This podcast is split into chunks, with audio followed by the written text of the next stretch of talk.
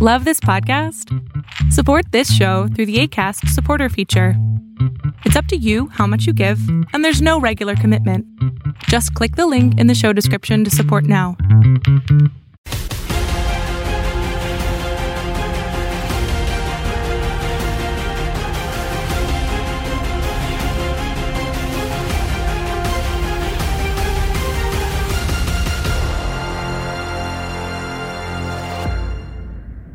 What is up, everybody? Welcome to another edition of Inside Boxing Live. I am your host, Dan Canobbio. Thank you so much for joining us here for the next 30 minutes, and we have a different type of show planned for you today. Joining us on the program, Yahoo Sports Kevin Iole. He recently wrote a column uh, about the demise or, or the downfall of boxing and what is contributing uh, to that. It elicited a lot of responses. So I had Kevin on, and we kind of had a little bit of a debate from a younger perspective to uh, what he has experienced over the last uh, 30 plus years covering the sport. If you're watching us over on YouTube at CompuBox TV, thank you very much. You can also catch us on Apple Podcasts by simply searching Inside Boxing Live. And every single Friday night, you can catch this show on the Fubo Sports Network, 7:30 p.m. ET. 7 o'clock, I'm sorry, 7 o'clock ET, calm down, Nick, over on the Fubo Sports Network. A lot of fights this weekend. Uh, I'm going to get to Anthony Joshua and Kubrat Pulev first. On the other side of, of, of Iole, we will talk about the other fights this week, but I want to talk about Anthony Joshua. Which Anthony Joshua will show up versus uh, Kubrat Pulev? I thought that the version of Anthony Joshua we saw in the Ruiz rematch was fighting to survive rather than to win. To me, you can't win in the heavyweight division with that type of approach. What has happened to the seek and destroy the aggressive Anthony Joshua? In his 11 fights before Klitschko, he was throwing power shots 57% of the time. Now, fast forward to today, it's completely switched. He's throwing jabs 63% of the time.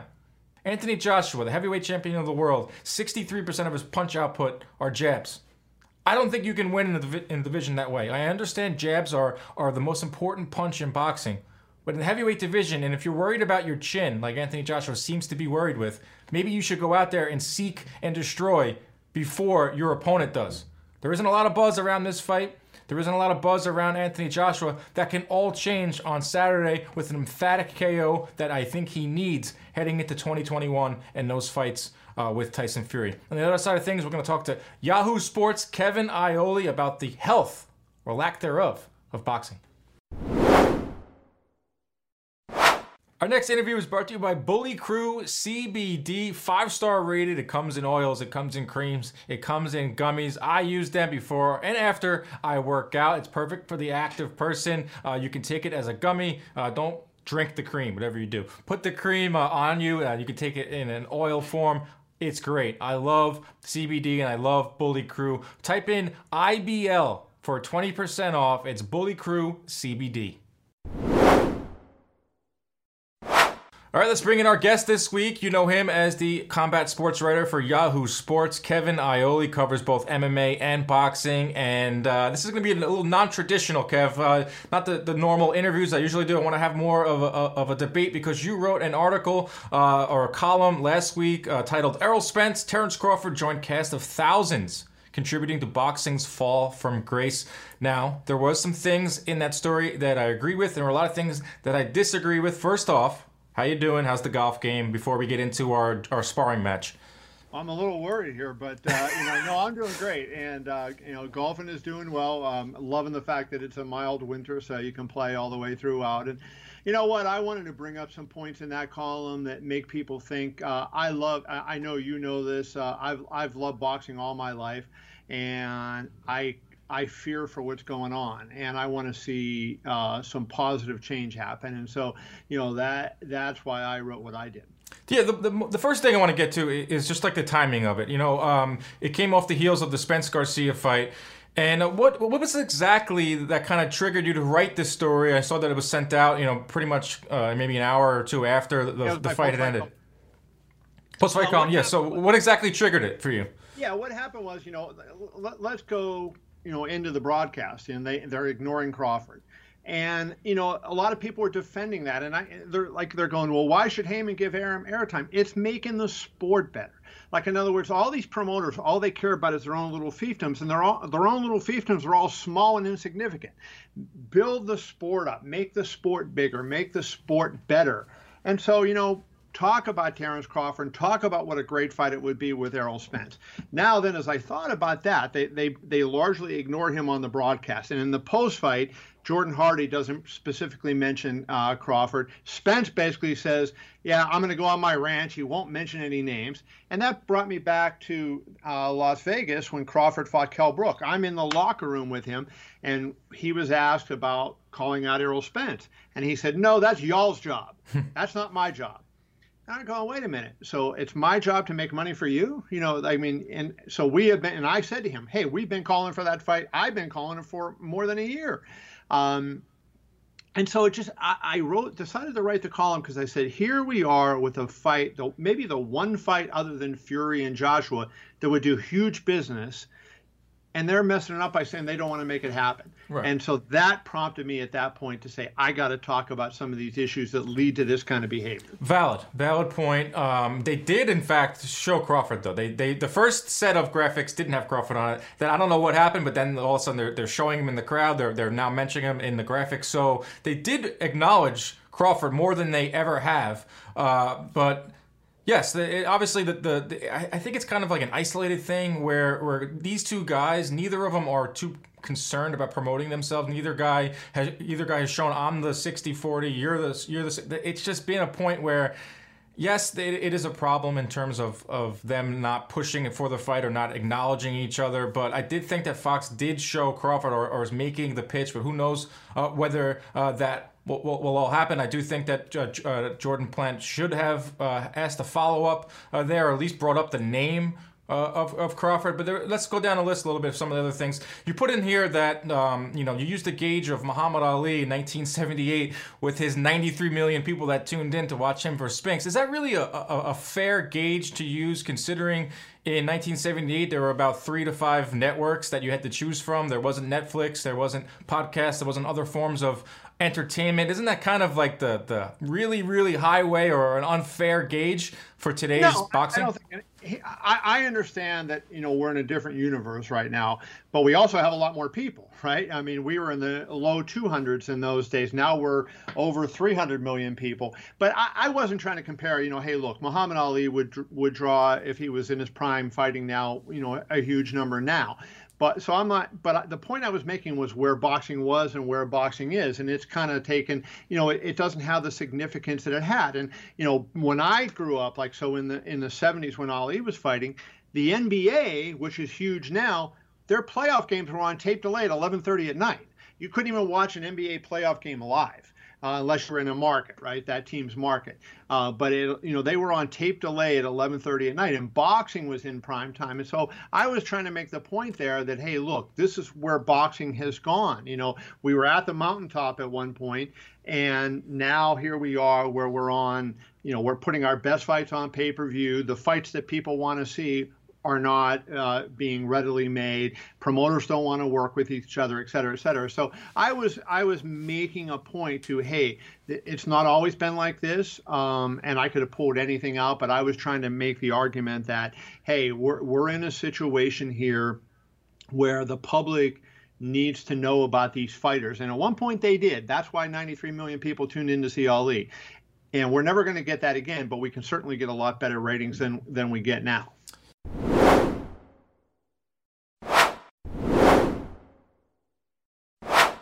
Outside of football, because of the gambling aspect of fantasy football of it. A lot of sports are going through pro- problems right now. Like you brought up the NBA, uh, back the problems that they had when they first started, but not a lot of people actually watch an 82 game season. Look at the uh, Major League Baseball; they're going through issues getting people to to younger crowd uh, to watch. You know, the NHL has been. I know you're a big NHL fan, but they are a niche sport just like boxing is. So I, I, don't think it's just boxing that is suffering from a dip in in viewership. I think it's an all sports thing But for when a boxing guy writes about it like that, you know, I've I almost expect these articles from like a Dylan Hernandez, that guy who writes for LA Times, who wrote the 3000th and 800th uh, Boxing is Dead story. But when you see it come from a guy who covers the sport, you know, it's almost like, come on, man, like, well, where's it coming from? It's important to note this. I'm not saying boxing is dead. And I mentioned in that article, there's a lot of good things happening in boxing. But here's the problem that we get each each year it, it degrades, right? If you keep letting it degrade, and you're talking about TV ratings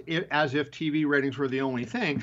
But you know, let's look at UFC, right? I wrote an article on this, and you know, ESPN retweeted it, so they obviously know UFC ratings are up right? UFC ratings are up for the large part. You know, their and their pay-per-view numbers are up. They've done over a million on pay-per-view a couple times since the pandemic. What about their last pay-per-view?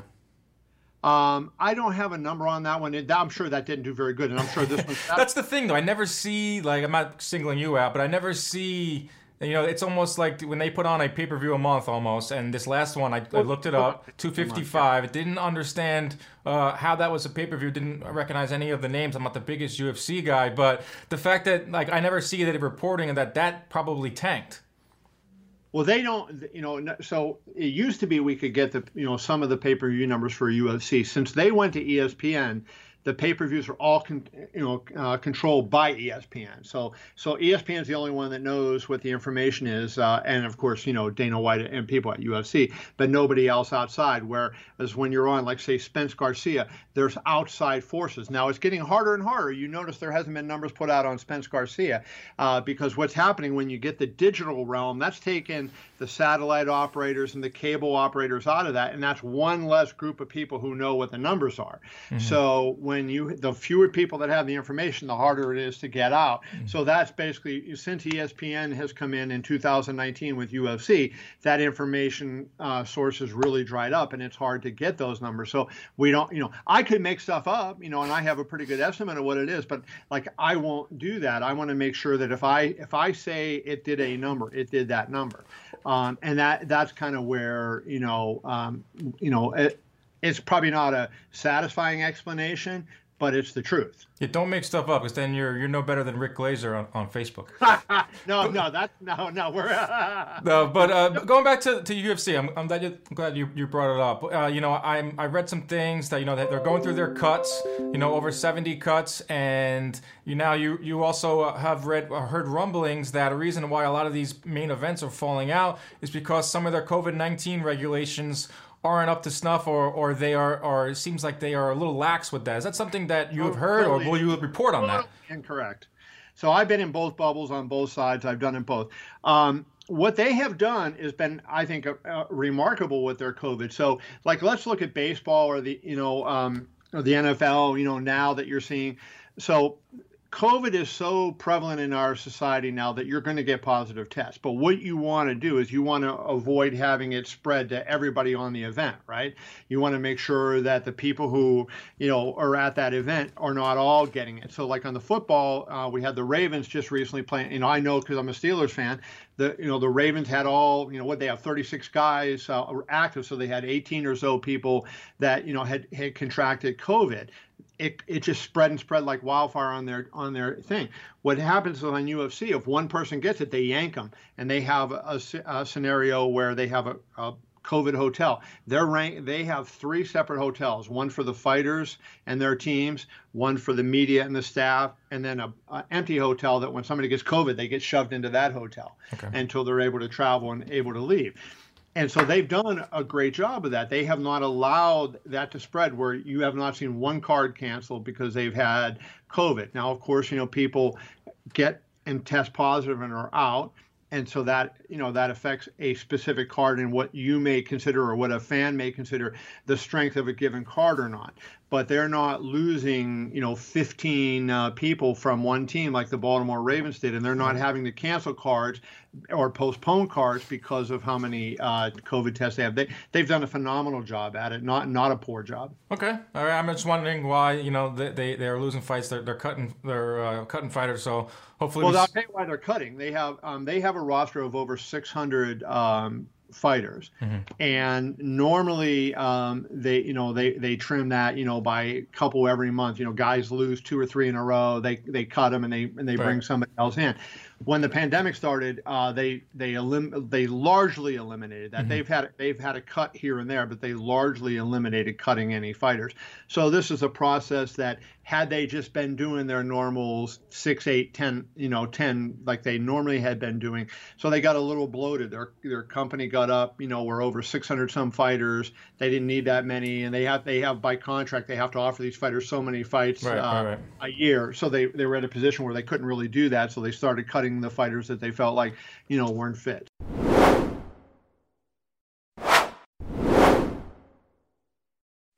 You know, you wrote a, a second column the next day about the exhibitions and uh, the Tyson Jones promotion, and now um, the Logan Paul versus uh, Floyd Mayweather super exhibition that we're getting. Uh, in, February, and uh, you had—I know you also had tweeted that you thought that the Tyson Jones promotion was one of the worst you had ever seen. Yeah. But then, then in turn, they got 1.5 million people to to to buy the pay per view, and I thought it was a tremendous success. But it made me yeah. go and look at some of the metrics and, and do a little research. And I think the reason why you didn't exactly, in your eyes, you didn't see a lot of ads because I don't think they were targeting your demographic. And I took a look even deeper, and my man Jay Chaudhry, who does great work with the metrics, sent me some uh, information a- as well. Is they went out and they hired 100 plus of the best YouTube influencers and did a grassroots you know, uh, advertising that way. Like where the market is going is towards of that, where you're getting these influencers speaking about the fight, talking about Tyson Jones, talking about Jake Paul organically and fitting it into their platforms with their subscribers. And I think that now is the future of what we can see happen in boxing. This boxing well, is driven by superstars. Ryan Garcia has mastered it. Uh, the, the Charlo brothers have a, a, YouTube page that is in, in partnership with, with Showtime. We're seeing more and more of these young fighters, uh, you know, try to understand this, and that's. I also think this it's helped the YouTube these YouTube guys coming in and seeing how they market. How come Jake Paul well, is making this amount of money? So let me respond to that. I think it's great, but let's go back to my initial comment. So. Um, T- let, let, they, they want media to cover the fight. Mm-hmm. I never heard. I applied. I had a PR person tell me, "Yeah, I'll you know I'll call you tomorrow." Never call back. Um, I want to talk to Mike. I want to talk to Roy. You know, never never hear back. Uh, and a lot of people had this, right? So obviously they're they're, they're they want us to cover it, but they're not interested in in working with us to facilitate facilitate it happening. I think it's great what they did, and I praise them after the after the fact. But I you have to take the facts as they stand at each given time. And when I when I tweeted what I tweeted, I stand by what I tweeted. I mean, hey, it could have been bigger. Like this and this and don't let's not get out there and think that this was some genius promotion by them. This was popularity of Mike Tyson. And Mike Tyson was built a long time ago, and the public was out there saying, um, you know, we want to see Mike Tyson, and it, and it was a it was a huge name. And if Mike Tyson were in the Mayweather era, when we have so many homes, Tyson would be the all-time pay-per-view king. You know, he came before Mayweather when there was less homes, and so Mayweather was able to surpass him. But I think you know that, and and I went when they put the Paul brothers on those DAZN cards, I wrote a column saying, "Hey, if this brings more people to boxing, I'm in. I'm into it. Let's get." But what have we found out? Are is are we making boxing fans out of these Jake Paul fans that are that are out there? They're you know like from what I understand, they're 15, 16 year old girls, 12 year old girls. There's not people that are going to then say, "Hey, guess what? There's a fight on ShoBox." Yeah, I agree. I agree. I, I, don't. I think there's two different things. What, like what I said. Boxing? Is that really helping boxing? No, no, it isn't. I, I think it's that's a separate discussion, like two different lanes. Like n- no one is buying the who is buying the Errol Spence pay per view is not buying the Logan Paul pay per view, and vice versa. That's why I don't think it's good for boxing. I don't think it's bad for boxing. I think it's a totally different lane. If you want to watch a side sport or a spectacle, go ahead. If you want to watch real boxing, go ahead. I think you should be able to differentiate differentiate the two. But going back to the to the promotion of of uh, with Tyson Jones, they said that you they maybe have promised you that they would you know you talk to Roy Jones were you more upset that you didn't get an interview and you thought that maybe it was a bad promotion or maybe? Well, I so I got him on my own. No, no, I just think it's a bad thing. Like in other words, and and it's uh, not just myself. Like a lot of you know, if you saw all the major boxing writers were saying the same thing. You know, of course, I was the one that had the courage to tweet it out first, and everybody goes, "Yeah, me too, me too, me too." Um, you know, Dan Rafael did, Manouk Akopyan did, Greg Bishop did, you know, a ton of people. Mm-hmm. Um, but for, you know, forgetting that, it wasn't just that I didn't get an interview. It's like you're trying to get the information out there to the public. that This event is going on. What are the rules? They we didn't know the rules, and even even two days before the fight, I'm getting texted, "Oh, here, this is what the rules are," and I'm like, "No, I just talked to the California Athletic Commission. They're not it." And the guy said to me, "Well, that's because California is not in charge of the fight." I said, so then I called Andy Foster. I hear you're not in charge of the fight. Yes, I am in charge of the fight. Then they put a retraction out. So they so the public is expected to buy this, and the public doesn't even know what the hell the fight is going to be. Well, that is, it. Right. So you're asking the people to pay 50 bucks and during a pandemic when not a lot of people have money and what is it going to be? They should at least know what it is. If it's going to be a real fight, great. If it's going to be sparring, great. But tell the people the truth. And they weren't doing that. And so I called them on it. Yeah. And then I talked to the CEO, or not the CEO, the owner of uh, Triller on, on Sunday, and he told me he, he thanked me for calling them on that stuff. And he said that it helped them. Hmm. And, you know, he, he blamed somebody else for all that he didn't Shocking. take the blame. Yeah, and he, he passed it on to some other group. But he thanked me. So you know, I I feel comfortable with what I did because okay. as a professional, I who's had experience, I called them on a lot of craziness that they were doing, um, and then when they did well, and the night of the fight, I tweeted out, "Hey, this is fun. I'm enjoying the show. They're doing a good show." And then I wrote that afterwards, you know. Right. So I didn't have pride to say, "Well, I had this opinion here." I take every opinion I make and I take it to that situation at that given time. Right now, yeah, okay, I, I, I know what you're saying, but I, I think that my point was the point I was trying to make was that it, it's I think that these companies are are finding different ways to promote that aren't the standard ways. Like we're not going to see Tyson, we're not going to see fights on uh, taxis or billboards. They're going to go with this influencer route, and I think that the next generation of fighters, yeah. uh, you know, the Ryan Garcias, the Tank Davises, who are wildly popular, uh, and uh, you know, are going to go that route and, and and I think boxing's on the uh, on the uh, the upswing. I don't exactly think that it, it's it's it's uh, in the greatest of health, but I also don't think it's as dire as uh, some, uh, some people say that it is. Kevin, I wish we had more time. Uh, we're gonna have to pick this up on the golf course, I guess, maybe one day. But I appreciate you, uh, you know, you writing these stories because it makes people think and it makes people uh, have these discussions, and they're always gonna happen. Boxing is one of the most controversial sports. It's a sport that everyone likes to discuss. What did Larry Merchant say? You can't kill it and you can't save it, right? I love it. You know what? I love it, and I, my whole thing was I just wanted to make I wanted to point out we need to see these fights. We need to get these things done. And so I wanted to make the point to put pressure on everybody in boxing to do the right thing and to think beyond your own short term self interest to the best of boxing. And sometimes when you love your kid, you discipline your kid. And I have been in love with boxing since I was five years old and I saw Sugar Ray Robinson fight in person. And I will love boxing until they put me six feet under and I'm gone. So I just want to, I want it to be better and I want other people to see what you and I see and how much we love it. And I think sometimes you have to, you have to, you know, point out the problems to, to get the good stuff. And that was all, my whole thing. Appreciate the time, Kevin. We'll catch you again next time. Be well, brother. Thank you.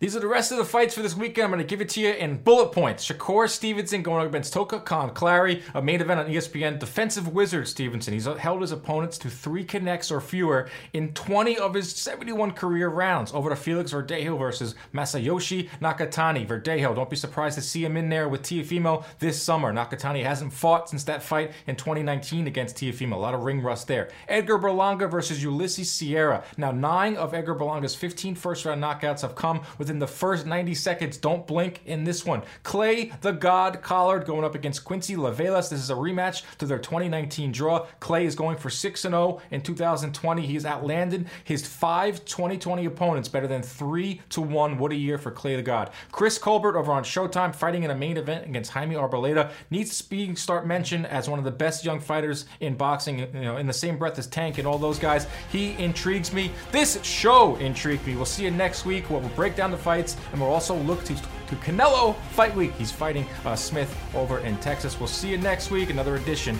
of Inside Boxing Live.